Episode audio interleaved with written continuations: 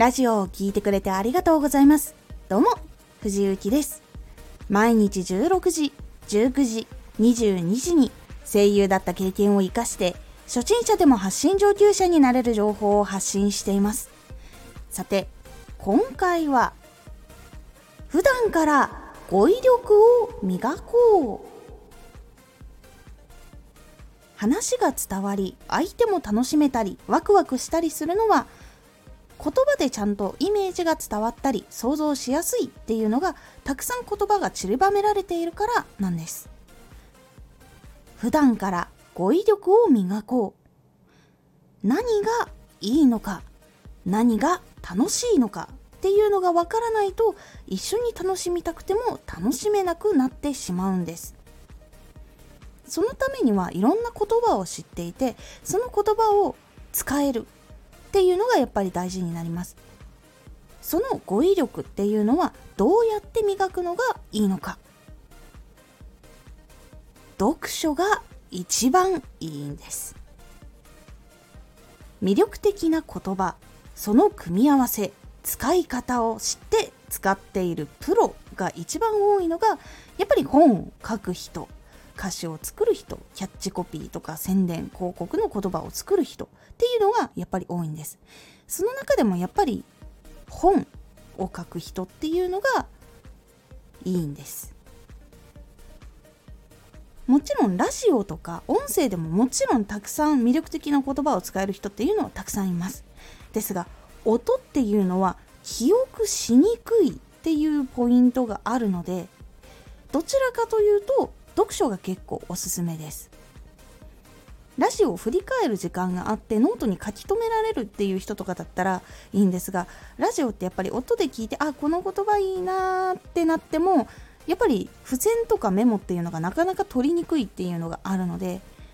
ちょっとこぼしがちなんですよね。これいいなこれいいなっていうのをいっぱい詰めたのにそのうちやっぱりいくつか忘れてしまったりっていうのがあったりするのでまず最初は読書がおすすめです。気になった言い回し言葉とかを見つけたら付箋とかを貼って後でメモ帳とかにまとめることができてどんな言葉を使っているのかっていうのを目でも認識しやすいからなんです。語彙力は聞く見るだけでは使いこなせないので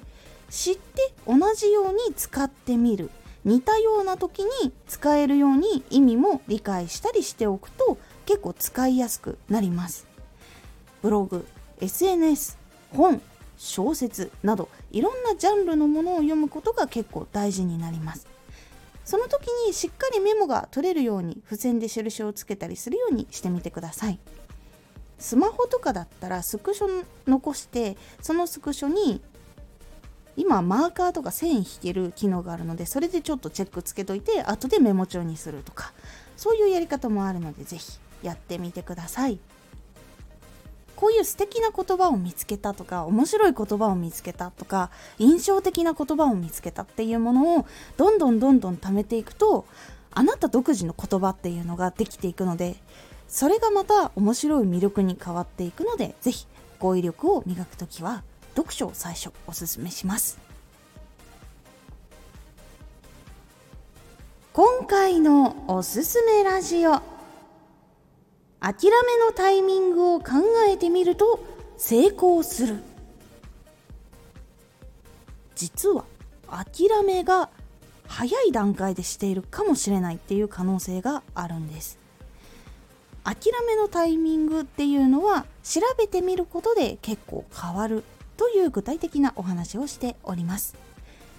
このラジオでは毎日16時19時22時に声優だった経験を生かして初心者でも発信上級者になれる情報を発信していますので、フォローしてお待ちください。毎週2回、火曜日と土曜日に、藤雪から本気で発信するあなたに送るマッチョなプレミアムラジオを公開しています。有益な内容をしっかり発信するあなただからこそ収益化してほしい。ラジオ活動を中心に新しい広がりにつながっていってほしい。毎週2回火曜日と土曜日、ぜひお聴きください。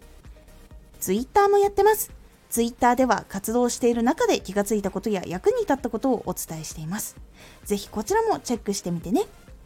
コメントやレター、いつもありがとうございます。ではまた